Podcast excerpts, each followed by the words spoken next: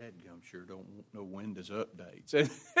and do you want to install Windows updates right now? It puts a window down there. Do you want to install Windows update?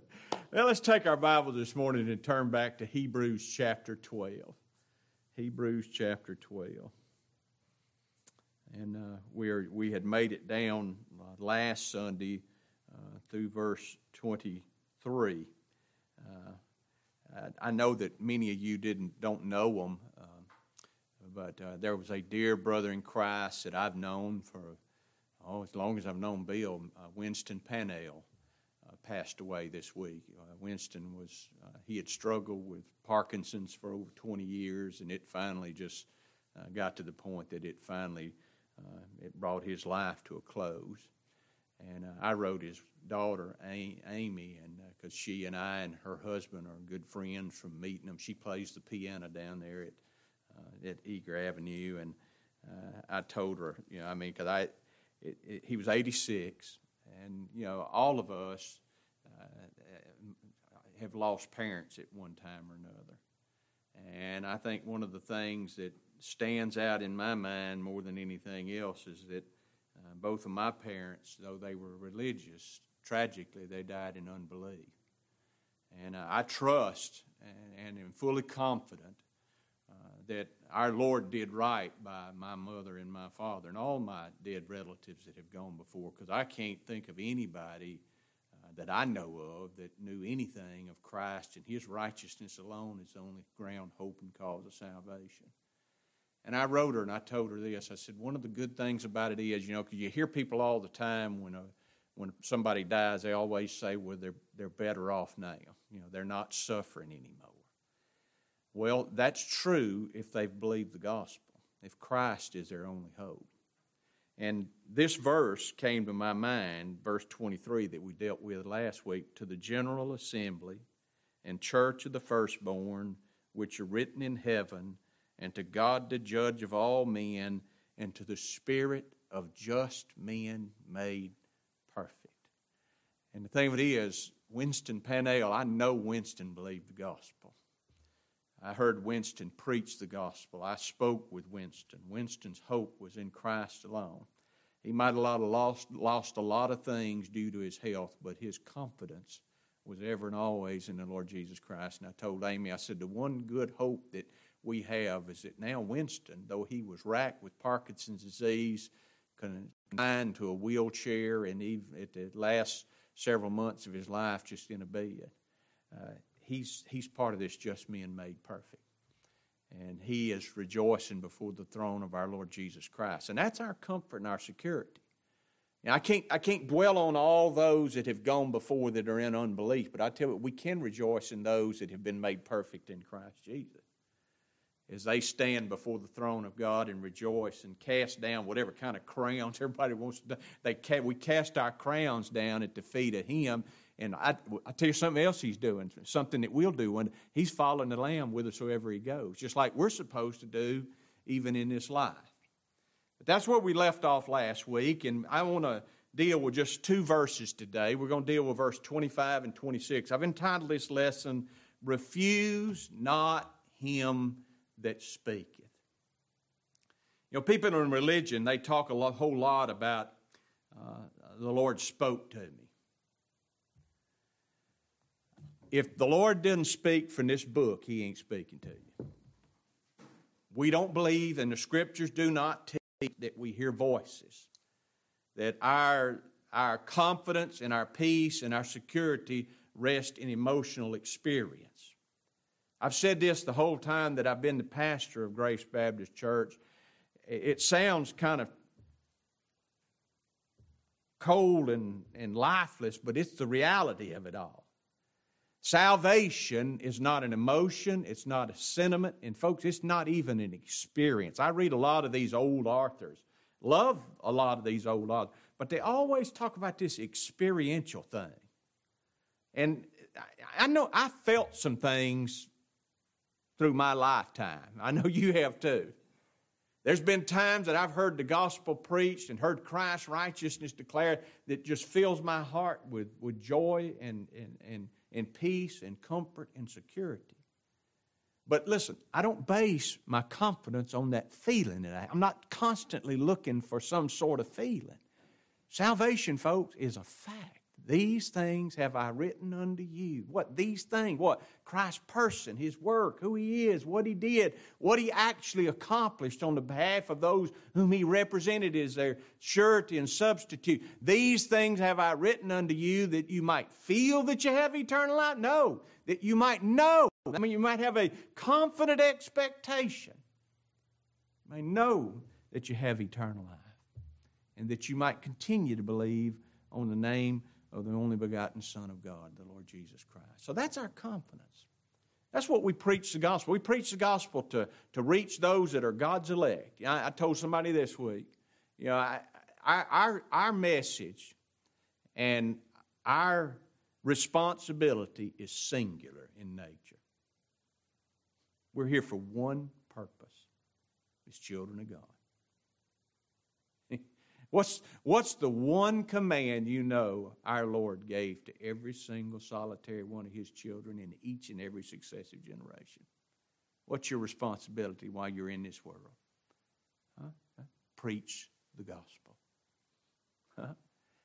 Our responsibility, here it is go ye, me and you, not just, not just the preacher on Sunday. Go ye therefore and teach all nations. That's our responsibility. And see, this is the thing God has purposed to use this particular gospel to call all his elect to true faith and true repentance. And I know, and you know, that at some point in time out there, I don't know when it is, it might not be in my lifetime. At some point in time, the last one of God's elect, the very last one there's, there's going to be one somebody out there that is the last one that this eternal God loved and gave and chose in His Son, the Lord Jesus Christ, before the foundation of the world, one whose name was written then in the Lamb's book of life, before the foundation of the world, before they had done any, any good, any evil, that the purpose of God according to election might stand. But at some point, Bart, they're going to hear the gospel.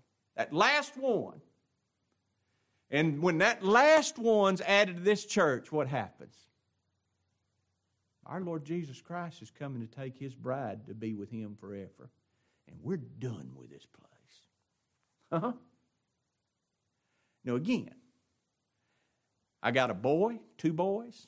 I got a daughter in law. I got a wife I love. And I got a little girl back here in the back that has my heart. And I'm not hastening to get out of here. I would love to see her grow up. I would love to see my boys become older men, not old like their daddy, but older men, grow older with their wife and with their families. I'd love to see her graduate high school and graduate college and get married and have a family. I, I want to see all those things. I want to see your kids grow up, your grandkids grow up, right? But as much as all of that is, all of it is fleeting. You understand that, right? It, it, it, everything, everything in this world has an end to it. It has, a, it has an expiration date. That doesn't. You know, when we went through the, the, you know, these all died in faith, that's, remember, that's, that's how Moses forsook and refused to be called the son of Pharaoh's daughter. Why? He saw the value and worth of Christ. he saw him eh, who was invisible. And that's what we see. See, we, we, we confidently see a kingdom that cannot be moved. I mean, I look around and this work, this, this thing is coming apart at the seams. If you don't think it is, you have lost your mind. All you got to do, that's why I quit watching the news. I have taken the ostrich approach to life. Now, I'm just stuck my head in the sand and I'm going to go on through. But I, I, I told people, they say, well, you know, all the problems, all the difficulties. My end is to see God bring His children, His elect, to true faith and true repentance.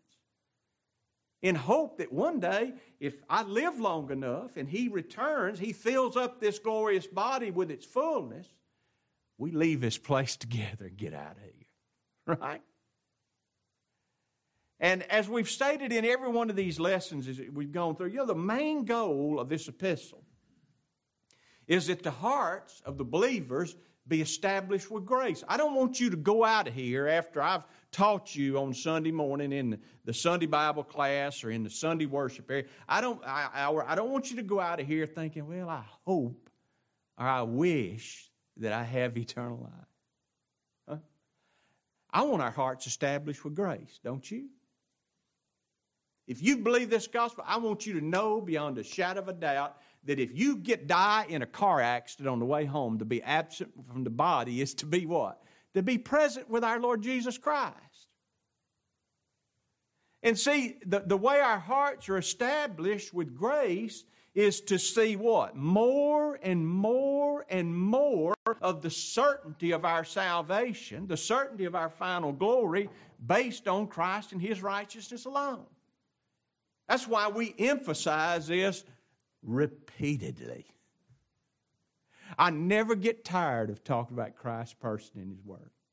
And I hope you never grow weary of hearing about Christ's person and His Word. Maybe you're one of those that you need somebody to tell you how you need to dress, or how you need to walk, or how you need to talk, or how you need to, act every single solitary moment of your day. Look, we, we, we've all got problems with all those areas. There's not one of us here that can honestly say with, with all our heart that we have loved God like we should and that we've loved our neighbors ourselves.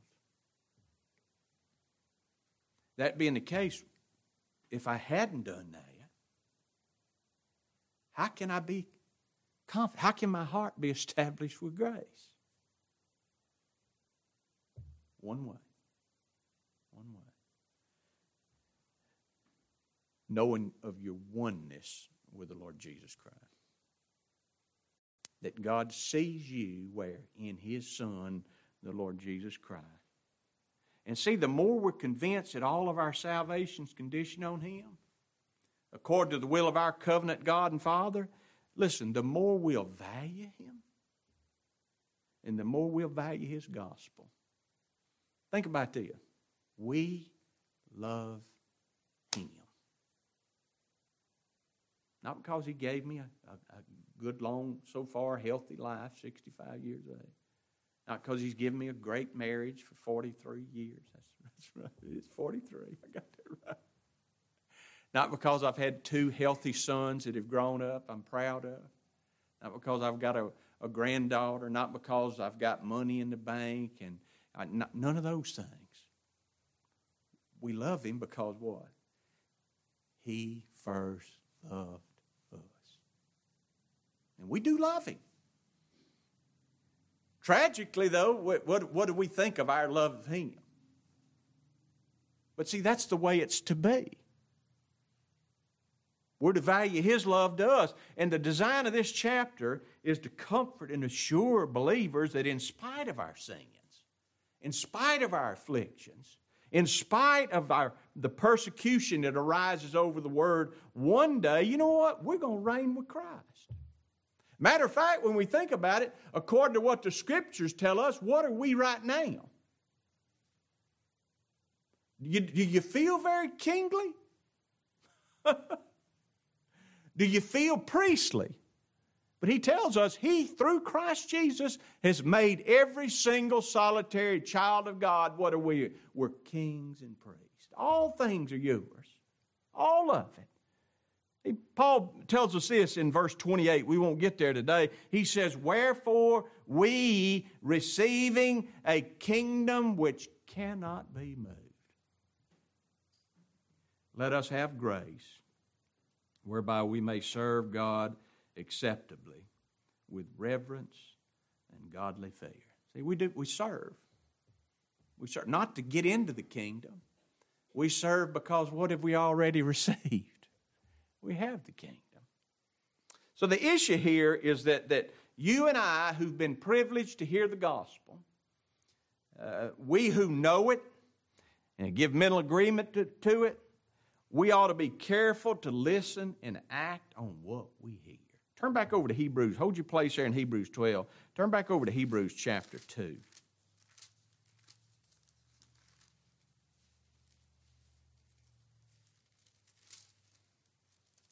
What, what, what we're going to see in these verses that we're going to look at this morning here in verse 25 and 26, kind of like this warning he gives back over in Hebrews chapter 2, verse 1 through 3.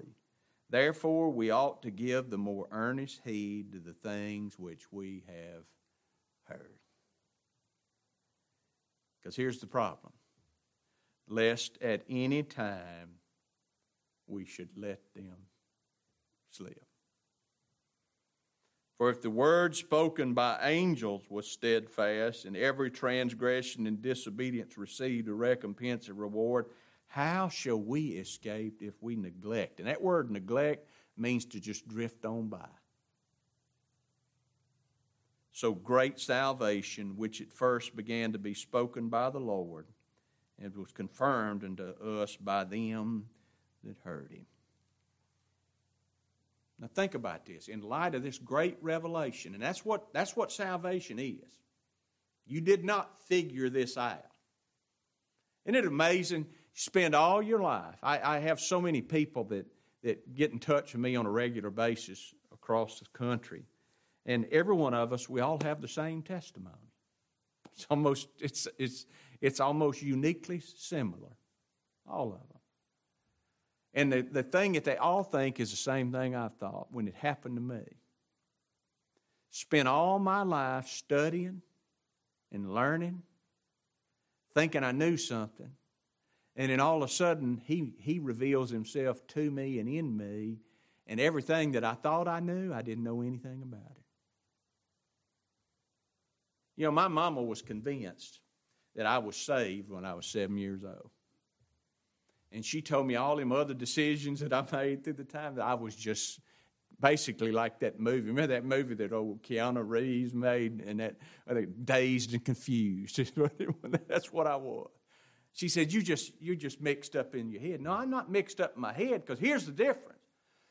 All of that that I was in before, nobody ever told me about a righteousness that I needed. Nobody ever insisted they are, are, are pushed to the forefront when they spoke to me and told me, except I am absolutely, positively holy, bearing a righteousness in which God Himself cannot find a flaw, I'm going to hell. And thankfully, somebody stood up and told me the truth. Told me, listen, there's only one righteousness in which He's well pleased. Just one. Not one that I'm trying to help him create, one he did by his very obedience unto death is my substitute and surety. And see, in light of that great revelation of God through Christ, now that that revelation is full and complete, and it is, he tells us we ought to give the more abundant heed to it. In other words, we ought to give attention to it. We ought to give consideration to it. For the child of God, the, the, the Word of God, the worship of God, the brotherhood of the saints, that should be their top priority, period. Nothing else should come between us and it. None of it. And all of our faculties, he's telling us here that our minds, our wills, our affection should be engaged here because God's given them to us for that. He's given us a new mind, a new heart. He's written his, his law, not, not not the Ten Commandments. He's written His law in our heart. What? The law, here's the law. What? Believe on Him whom God has sent. In light of this revelation, in light of this certainty of salvation based on Christ's righteousness alone, in light of the certainty of final judgment to every person who rejects or who neglects the gospel, we should give the more earnest heed lest at any time it should slip. Now, notice what he says in verse 25. There, here's here's the, the first point I want to make to you this morning. There's no escape apart from Christ. Look at what he said. See that you refuse not him that speaketh. For if they escape not who refused him that spake on earth, much more shall we escape if we turn away from him that speaketh from heaven. Now, you know, you read this, and I read through it several times. I kept, kept looking at it, looking at it, looking at it, talking about the, if, if, if the ones, they refused the one that spoke on earth, and they didn't escape, How much more if we refuse the one that speaks from heaven? Seem to be two, two different speakers, right? But you think about this. He's not, he's not talking about two different speakers, one on earth and one in, in heaven. He's talking about the same speaker, but the same speaker in different circumstances. You think about this. Who spoke the law to Moses? God absolutely considered his spirit. Right? When Moses was given the law, who gave it to him? Came from the mouth of our Lord Jesus Christ. He spoke. It was his law. Listen to this. The speaker in both cases, who is it? It's the Son of God. How did he start this book? Remember how he started Hebrews?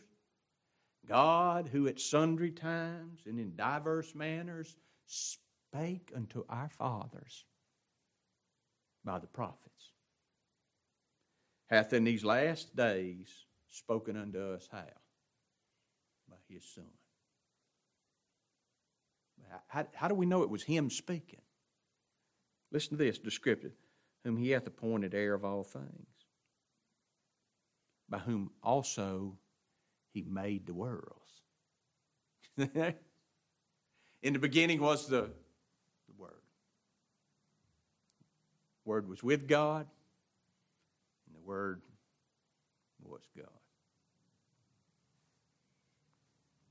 On earth, what's he talking about? He spoke on earth. What that's referring to the old Mosaic economy. It's talking about the law and everything that was involved in it.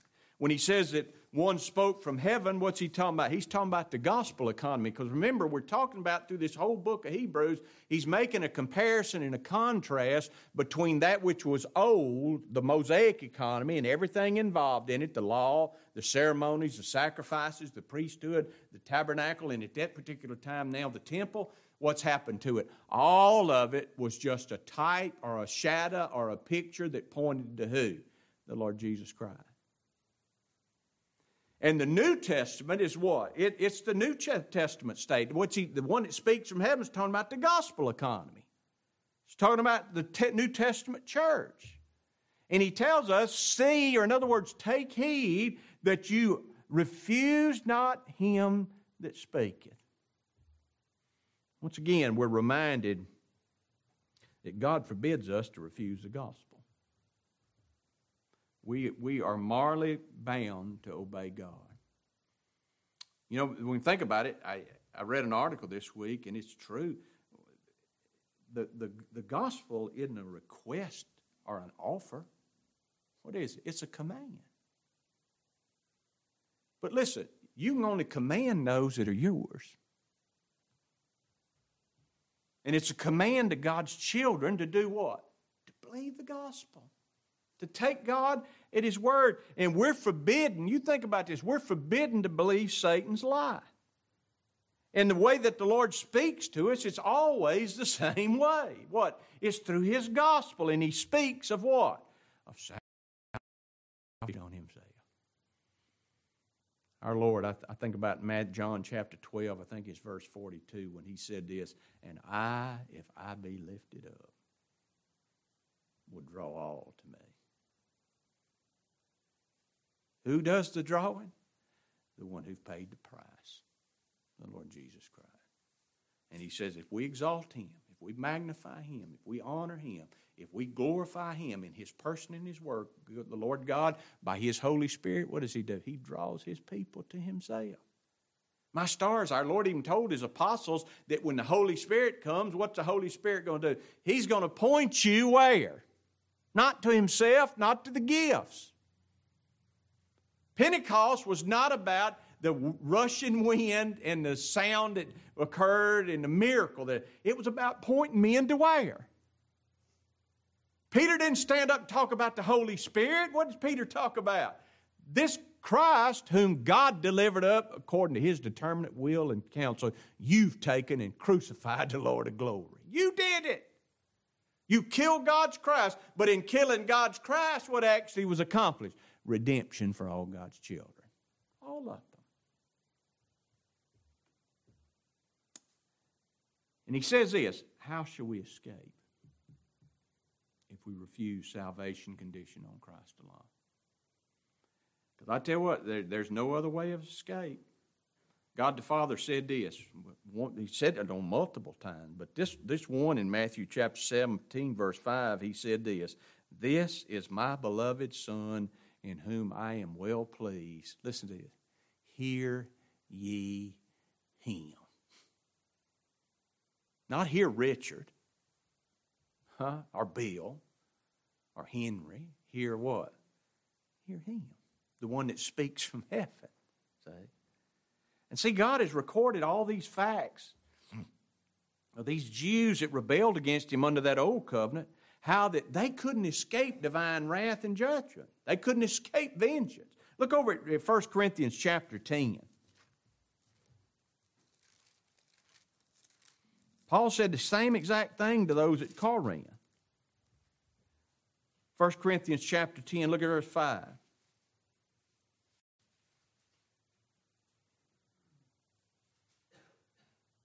Well, let's back up. Let's start in verse 1. Moreover, brethren, I would not that you be ignorant, should be ignorant how that all our fathers were under the cloud and all passed through the sea and were all baptized into Moses in the cloud and in the sea, and they did all eat the same spiritual meat and did all drink the same spiritual drink. For that drink, they drank of that spiritual rock which followed them, and that rock was Christ. So all Israel, both those that were the elect Jews and the non elect Jews, all of them got the water that came out of the rock. you do realize that, right? When the quail, when the manna came down, God didn't, Korah ate the same manna everybody else ate. What was Korah's in? Because notice here, because he goes on. But with many of them, God was not pleased, for they were overthrown in the wilderness. Now, these things were our examples to the intent we should not lust after evil things as they also lusted. Neither be ye idolaters, as some of them were, as it is written, the people sat down to eat and drink and rose up to play. Neither let us commit fornication, as some of them committed, and fell in one day three and twenty thousand. Neither let us tempt Christ, as some of them also tempted and were destroyed of the destroyer. Now, what? When was that destroyed of the destroyer? You, you know what that's talking about? The brazen serpent, the fiery serpents. and they tempted. They you think about it. They why neither let us tempt Christ. They tempted him. What did they say? We loathe this light bread. We want meat. They had, you think it, they had everything they needed in those loaves. They wanted more. And so what God do? God gave them what they wanted.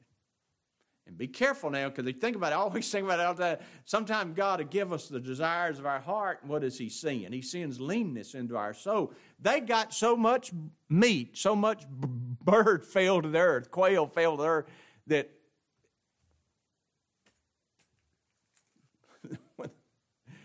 they began to mourn over that. And so God gave them something else. What did He do? He sent fiery serpents among them to bite them and they began to die. He says they tempted, tempted Christ and were destroyed of the destroyer. See, those people today who refuse his gospel by unbelief, or who neglect it and did, due to indifference, or who will compromise it in the name of love, or who pervert it through covetousness and self righteousness, he tells us here, you know what? They're not going to escape. They will not escape. It'll be impossible for any sinner to escape divine wrath if they're judged according to the law based on their obedience or their character and their conduct. Listen to this verse.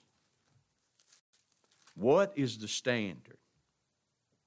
Because he hath appointed a day in the which he will judge this world. How's he going to judge this world? In righteousness. Which righteousness? The Ten Commandments? No. He tells us. He's going to judge this world in righteousness by that man whom he hath ordained, whereof he hath given assurance unto all men, and that he hath raised him from the dead. Our Lord Jesus Christ alone, what did he do? He magnified the law and made it honorable. And he says that's the one that's going to judge. Who shall lay anything to the charge of God's elect? God to justify. Who is he that condemneth? Who's the only one that condemns? It's Christ that died. Yea, rather that is risen again, who's even at the right hand of God, who also maketh intercession for us. The same one that came and lived and died and rose again to redeem us from our sins He's the only one that can condemn us. And Kenny, He bore all our sins in His body on the tree. Therefore, we're free. Totally free. And I'll tell you what, if we refuse to be judged based on Christ's righteousness freely revealed in the gospel, we can't escape God's righteousness and His just right. He that believeth and is baptized, saved. He that believeth not, be damned. Look at verse 26 in our text and we'll quit. He says, Whose voice then shook the earth. But now he hath promised, saying, Yet once more I shake not the earth only, but what else does he shake? He shakes the heavens. You think about it. Christ's voice shook the whole earth when he established that Mosaic law. Huh? How do we know that? Remember what we read? It was such a terrible sight that the, the Israelite people, what did they say? Now, listen, here's the thing. This, this kind of gives you definitions of the world. What world was shook? Huh? When the giving of that law, that Mosaic economy. Do you think it affected? Listen, that happened over, over in that little plot of land they're still fighting about over there now in, in Israel in the Middle East. What about the American Indians over here? You think that when the law was being established, it was causing them to quake in fear over here? Or people up in Asia Minor? Or Asia itself? No, what world got shook? Israel's world got shook. And all those involved in that world. And they said, Don't let you speak to him don't let him speak anymore to us, lest what happens to us? We all die. And like we saw a couple of weeks ago when we were, when we were looking at those verses, it, it said that, that according to Moses, it filled him. He said, I exceedingly fear and quake. You don't think he was shaking in his boots? Standing before the true and living God? Our Lord spoke, gave the law, and it shook everything. And He promised by the prophets, what's He going to do? He's going to shake not only the earth, but what else is He going to do? He's going to shake heaven too. And He shook it how? In the establishment of the gospel economy. How do we know He shook it? The day that our Lord Jesus Christ died, what happened? In the middle of the day, because of this person's death, it went black. But not only that, what else happened? The earth shook. Because of this death, the earth shook, and what happened? Graves were opened. And not only were graves opened, but those that were dead in the graves, what they do? They got up and went into the city.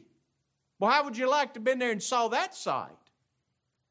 People watch. I mean, I, I, to be honest with you, I, Pam can tell you, I don't like horror movies. I just don't. I never liked them. Even when I was an unbeliever, I didn't like them. But imagine that somebody had been dead for a long time come walking into town. You don't think that'd fill you with fear? Tell you what, didn't fill them with fear.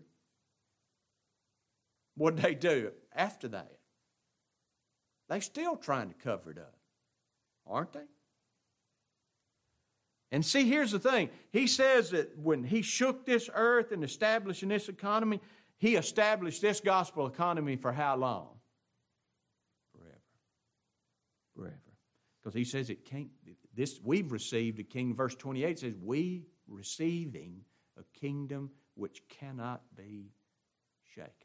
Law shook Israel. The gospel economy shook this world. But, folk, this kingdom can't be moved, it can't be shaken. And this gospel economy, folk, turn to Galatians 3 and we'll close right here. The gospel economy is going to continue until our Lord Jesus Christ returns and consummates all things. So we see here the ultimate end of all things is what? The Lord Jesus Christ has the preeminence in everything to the praise, glory, and honor of his Father. And that whole purpose of the old covenant was to expose their sins and to drive them where? To the Lord Jesus Christ for salvation. Look here at Galatians chapter 3, look at verse 24. Wherefore the law was our schoolmaster to do what? To bring us to Christ. We might be justified by faith. But after that faith has come, we're no longer under a schoolmaster. For you are all children of God by faith in Christ Jesus. For as many as of you as have been baptized into Christ have put on Christ.